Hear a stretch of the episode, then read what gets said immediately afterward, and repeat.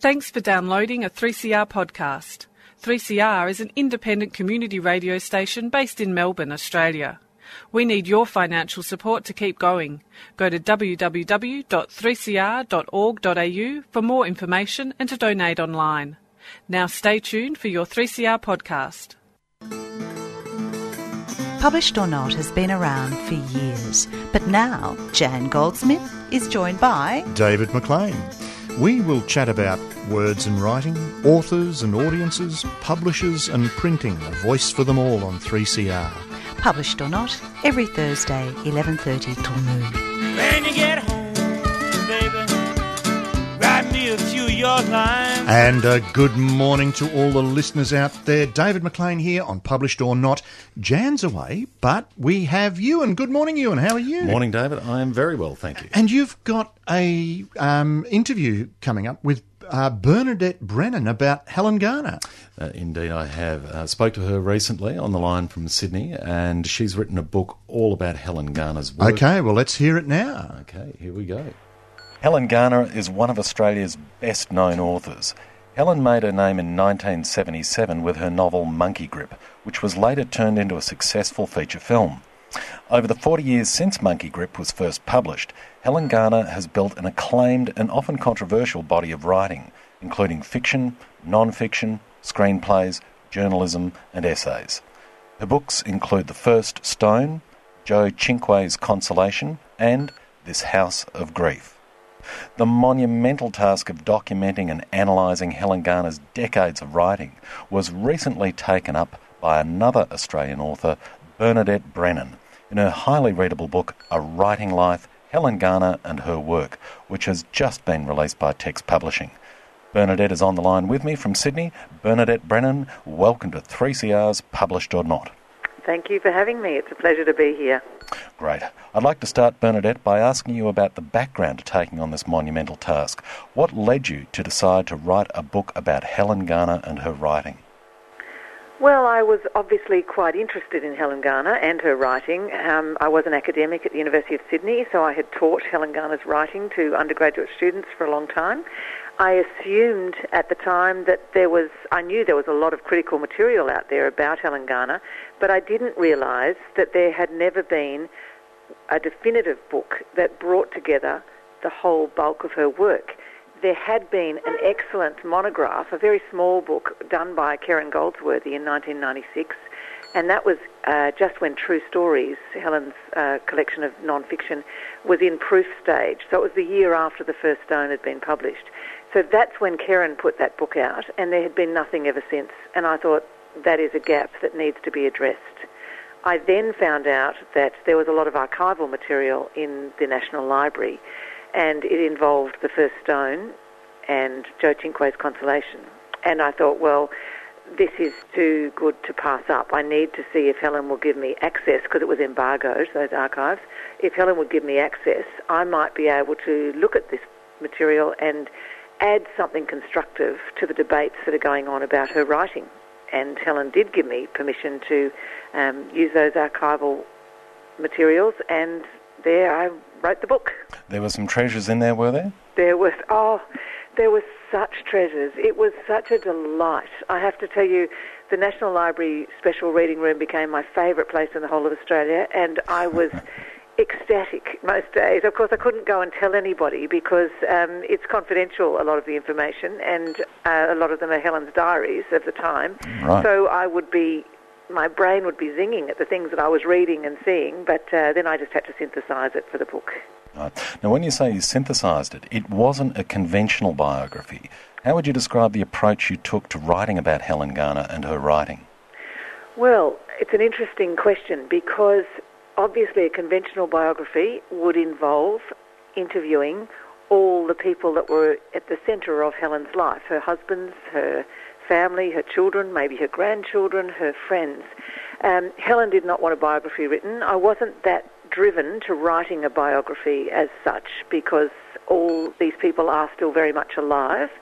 Um, but I thought the one thing Helen Garner has done for 40 years is beat down any kind of restriction placed on the form of writing by genre. And I thought, well, the least I can do is come up with a different kind of form as a sign of respect, if you like, for what she had tried to do over her 40 years of publishing. Understandable. So, so I had this idea that okay, we I can't do a scholarly monograph, I can't do a biography, something in the middle. And the idea of a literary portrait came to me, as in a sketching an outline of a writer's life, which by its very nature must deal with that writer's publication because to be a writer, the essence of your identity is what you publish and write.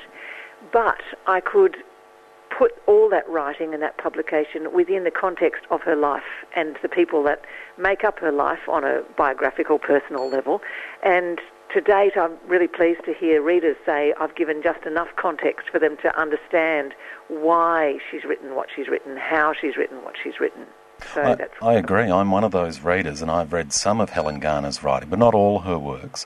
And by looking at her life through her works, I'm much better understood not only all the work she's done, but the development of her writing process and her uh, superb style that has evolved over, well, really the, the last 50 years, because you actually start with letters to Axel 10 years before Monkey Grip. So it really does take us back to her uh, university days and Axel Clark being Manning Clark's uh, son, I believe.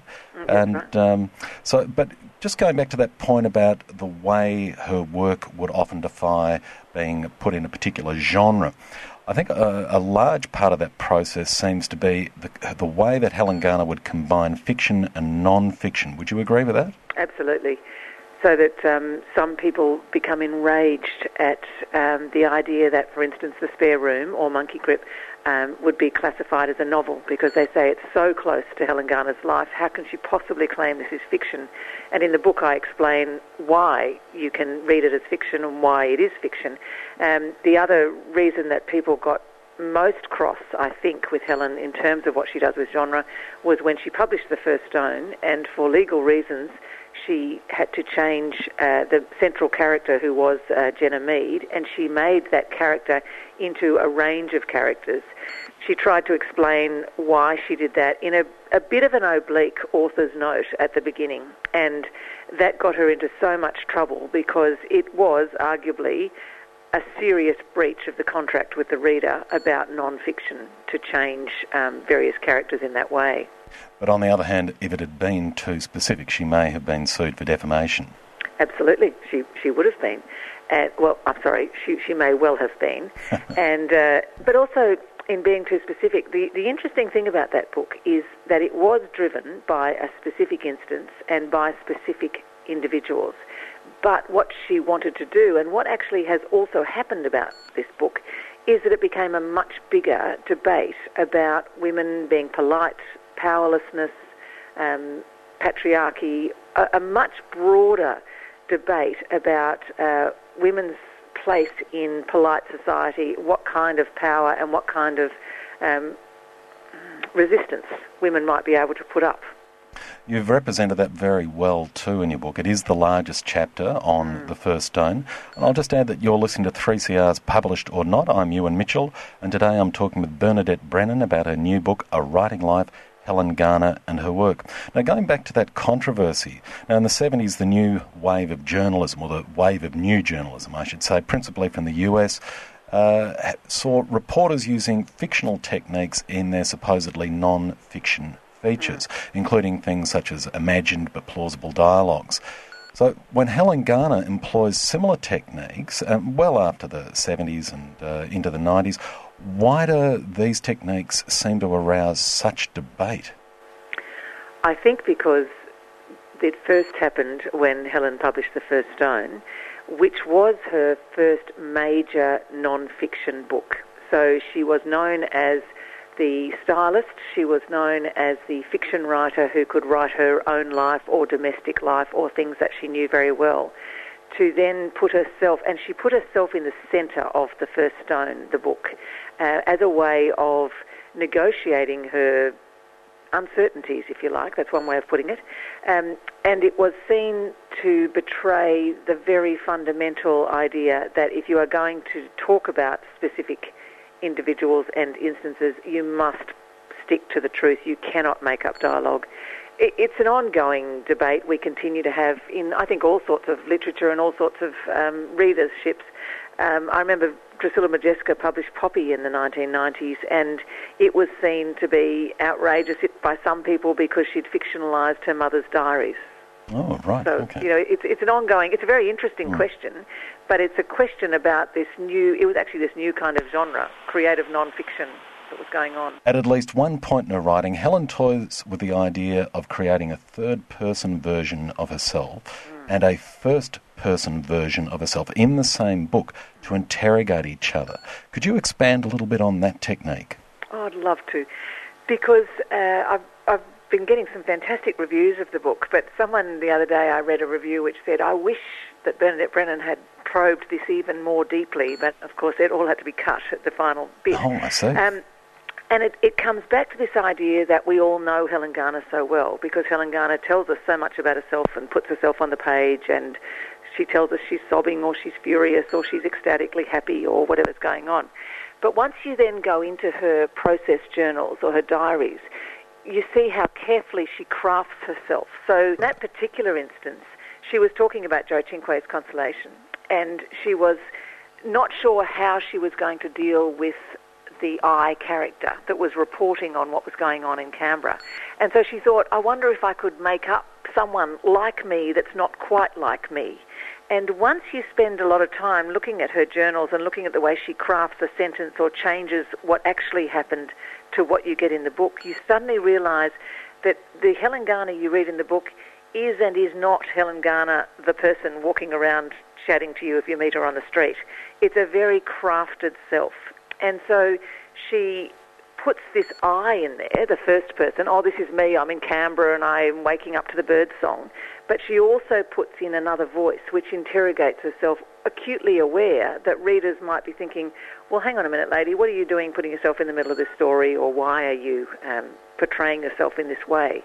So she, she does the interrogation on the page in front of us, if you like, as a way of questioning herself and, and what her role is in the story. And- but her main point she wants to do all the time is to suggest that she's unreliable in that text. She's an unreliable narrator. So you can believe what she's saying, but you should also be questioning it at all times. And there's a basic honesty about that, isn't there? That she so. Uh, pursues that self interrogation ruthlessly.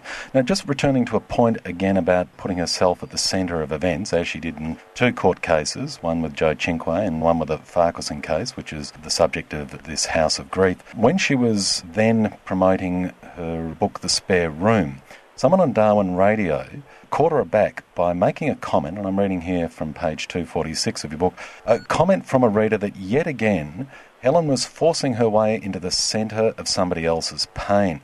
But Helen had an eloquent reply to that that you've quoted here in the book. Would you care to paraphrase her reply? Yes, so, uh, it was a wonderful moment when she gave this um, reply. What she said was, um, at the time, she made a response to the caller that was she felt was inadequate, and she said, "What I wished I had said was that I want or I try to take someone else's trauma into myself, and I mull on it and I craft it into something that could be something more constructive. It might not necessarily make things better, but it, it's about the writer's task is to take an issue or to take an instance or to take a character or to take an event and to absorb the darkness, the power, the trauma of that event and to produce something that makes it more understandable for readers and for, in that case, it was for Maria Cinque very much so. And you've made your account of Helen Garner's life and her writing very readable. You've left out academic language, which is great. Nonetheless, you've quoted some esteemed literary figures. I'd uh, just like to round out this interview, Bernadette, if I may, by asking you a question I like to ask all writers. What is your take on what makes great writing? Hmm, that's a big question. I think great writing is writing that is very clear.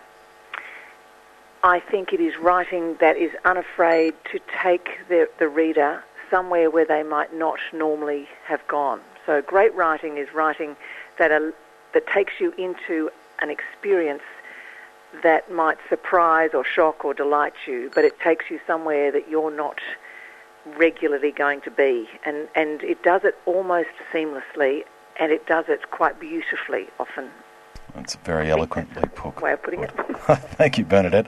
Now, A Writing Life, Helen Garner and her work, written by Bernadette Brennan, published by Text Publishing, available now in all good bookstores. And today, Bernadette Brennan, thank you very much for enlightening us on your new work. Uh, my pleasure. Can I give you one last bit on this? Sure. Helen says that she's a great fan of 3CR because you were the first radio station that interviewed her when she published Monkey Grip in 1977. That is fantastic to have on record, and 3CR still is the home of alternative radio in Australia. How wonderful. okay, thank you very much, Bernadette. okay, thanks. Bye. And thank you for that, Ewan, and a great endorsement there at the end. Now, It was, wasn't it? Jan's not here, but she is through the aid of modern digital technology. Here's her interview with Louise Wilson. Margaret Flockton was a botanical artist and also Auntie Mog to Louise Wilson. Welcome, Louise. Thank you very much, Jan. But now, before we talk about your auntie, let's talk about botanical art. Why is drawing better than photographs? Um, well, I had to learn this myself from the botanical artists at um, the, the Botanic Garden in Sydney. But basically, a photo can't pick up all the fine details that you can discern through a microscope. So they're doing the drawing through a microscope, and they can then transfer the tiny little details um, with the aid of their special microscopes. You know, I was amazed by that by that microscope. It's called a what's it called a Camera lucida or lucida, yeah. So these were around back in 1890s, and then because of them, they they were used in development of uh, periscopes for submarines. Yes, yes, they've had quite a, and they're back in vogue for a lot of um, other uses. But um, yes, I'm afraid all the technicalities of it escape me. But um, yes, it's quite amazing what they can see. And the the black and white version of the botanical art is, I'm told, that um, many men are colourblind, and if the art is drawn in colour they don't necessarily recognise that colour in the plant that they're looking at.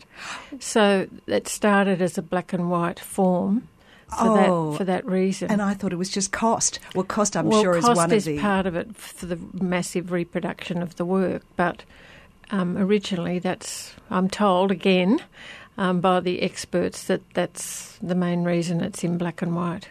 Okay, so let's. It also let's- focuses your attention on the structure of the plant because that's very important in the botanical definition of, of a plant. So, when did the drawings move from science and that true depiction of plants in botany to art? Well, um, it's it's uh, in my mind it's it's blurred because the scientific botanical art is very art. It's artistic in itself because you have to still go through all the procedure of art with the composition, the, the placement on the page, the angle that you choose to draw the plant from. Um, the art, I think, basically, people think if it's not in colour, it's not art. It's not. If it's not a pretty picture, it's not art. And so, um, you know, a lot of people still don't think of botanical art as art. In fact, that I, have given talks where people in the audience just poo-poo the whole notion that botanical art is art. Well, this book, uh, Margaret Flockton, A Fragrant Memory, has so many colour plates in it. You look at them and go, just wow. It is wow, isn't it? And this, you know, there's a, on some pages there's a, a picture of a of a botanical version of a plant, and then opposite is a scientific version of it. And you know, people find that quite fascinating to see how much more um, definition and and um, yeah, just just the whole difference in, in the approach. No, it's one of these things we take for granted now that, you know, you can see pictures of flowers and whatever and little the flowerets and the leaves and things. But I was amazed going back in history. Joseph Banks Yes. had personally paid an, uh, a botanical artist, Frederick, uh, Ferdinand Bra- Bauer, to make sketches of all the new plants Joseph Banks found. Yes. And then they were all donated to Kew Gardens in London. So that's how Kew Gardens got their botanical art well, they were yes, they weren't long established at that stage, and um, yeah, it's the whole history of botanical art is quite fascinating. Well, now we're going to move from the subject to the personal. Your Aunt Mog, Margaret Flockton. When and where did she train? Uh, she trained in, well, she started, her parents started her training because they were artists. Um, she was. She says she started when a, a, pencil was placed in her hand when she was three. Then she went to the um, national art training schools that were free around the country. She started it. It seems in Cardiff in Wales, and then she went to the training schools in London. Um, so yeah, there's a, a major organisation based at what's now the Victoria and Albert Museum, and that used to be the headquarters of all the, the, the training centres. Like a, it was kind of like a TAFE, an advanced TAFE college um, for training people in art because it was a lot more important then. They didn't have cameras; they had to actually have pictures of things that were drawn and and. Um, so I love this. Where the men in the art school had nude models, the women had not nudes, but idle young men with attitudes. Yes. in the, fully dressed in their suits and their ties, and yes, but the right pose. They had they they struck a, a good pose to attract the women to drawing them. So it was very funny. So Margaret's two sisters, Dolly and Isabel, came to Australia, and they were married within three years of being here, and with kids, and and that's when Margaret came to Australia too. Yes, well, she and her parents, they were the the, the father was very financially irresponsible. Oh. Yeah, I think they must have found out from the daughters that life was much better in Australia, and um, so they came in 1888.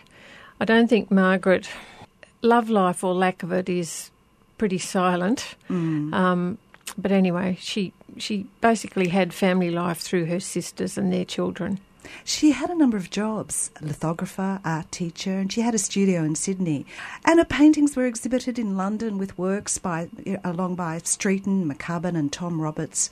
And I liked that one of her wildflower paintings was in a volume of Australian wildflowers given to Queen Victoria to celebrate her Diamond Jubilee. Most other botanical artists trained were trained by parents or spouses who were naturalists or botanists. Who were some of the other botanical artists at this time? Uh, well, uh, Ellis Rowan was one, um, the, probably the most well known one, but there were a number of others. I like she, the idea about Gertrude Lovegrove, who published Wildflowers of New, New South Wales, but then she got married, yes, so she couldn't do that anymore. That was the end of her career.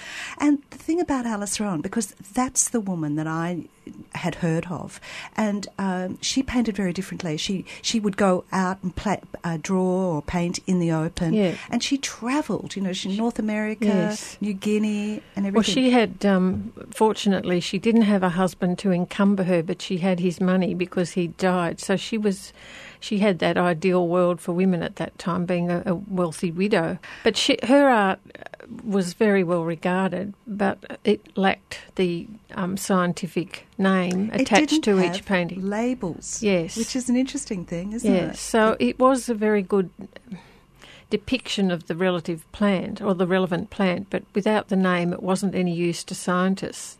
And Margaret's, of course, didn't have the colour, so it wasn't regarded as art. And Margaret didn't have a very pushy friend either. No. Ellis Rowan had uh, Sarah Hynes. Now, oh, she's going to be an interesting uh, person to get a biography about too. She was a botanist, a botanic artist, but she was charged with being insubordinate and moved from herbarium to the education department. Well, I think the problem really was that she had ideas above her station from being one of the first women to graduate in botany.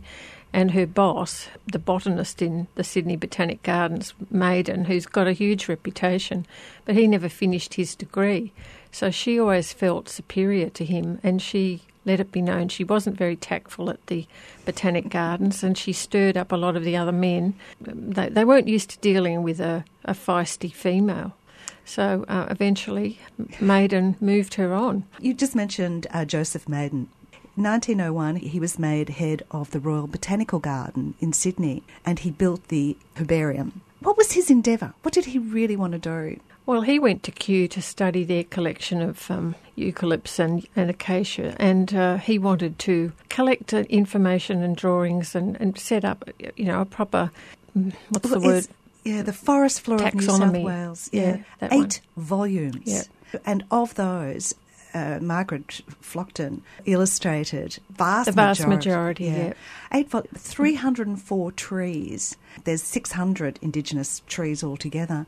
So Margaret worked at herbarium for 25 years. So by the time she was about to retire, you know, she was getting her, her eyesight and so on was getting a bit not so good, and she was completely overloaded with work. So that's why she didn't finish all the drawings. She got younger women to come and help, including her niece, because it was all part of the family line of business. Yeah, she did a huge amount of work. They're still amazed when they open various archival boxes to see more stuff that she's done. She's done, yeah. But that's the trouble. It's all hidden away in government archives. It's Hidden not. away, we don't know about it. Yeah, It- or her really. No, well, she's she's been feted in Sydney now. They've they've finally discovered her, but um, And it took the- a long time. Yeah, she's got four plants named in her honour: uh, Dorrigo daisy bush, and a eucalyptus, and acacia, and a mushroom. yes, that was her personal interest, the mushrooms.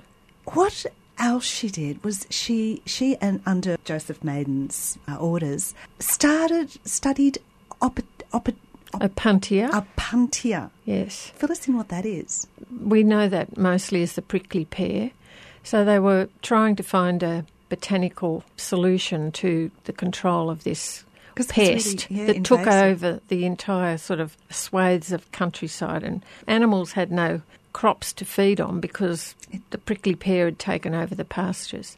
So he tried all sorts of things like, you know, when to try and destroy them, when to try and poison them, when to, to control pests in, in plants.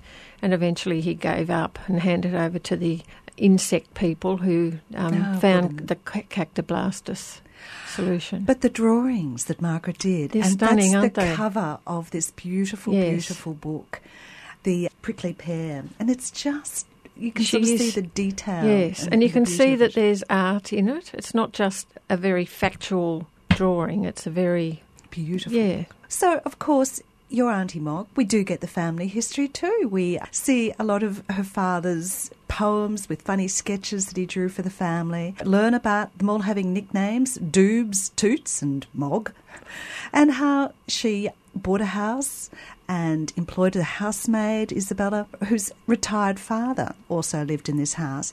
Pretty garden, but rather basic. Outside mm. toilet and sometimes a very smelly grease trap. What I liked is her sharing of information. She worked out a, a treatment for tick infected dogs. Yes.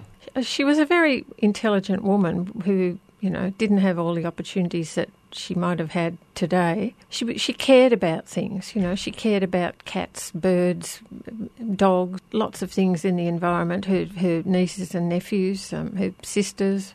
You know, she's just if there was a problem, she'd try and find a solution. And it was your grandmother who was the family oral historian. Yes. So she passed on to you all the stories about her Auntie Mog. Well, she passed on to my sisters, who then passed it on to me, and Mum. Mum was taught by Aunt Mog because my mother was an artist as well. Aunt Mog was still alive when I was a child. I do remember her, but she was 92 when she died, and I was seven, so I don't have great memories. But you know, she she was a, a definite feature of our family. Well, and I should, she should be a definite feature of our history too. Yes. So you've put her there in a I hope so. beautiful book, a book about class attitudes, parental expectations, about the notion of duty, art, gardens, and quiet feminism. Louise Wilson, thank you very much.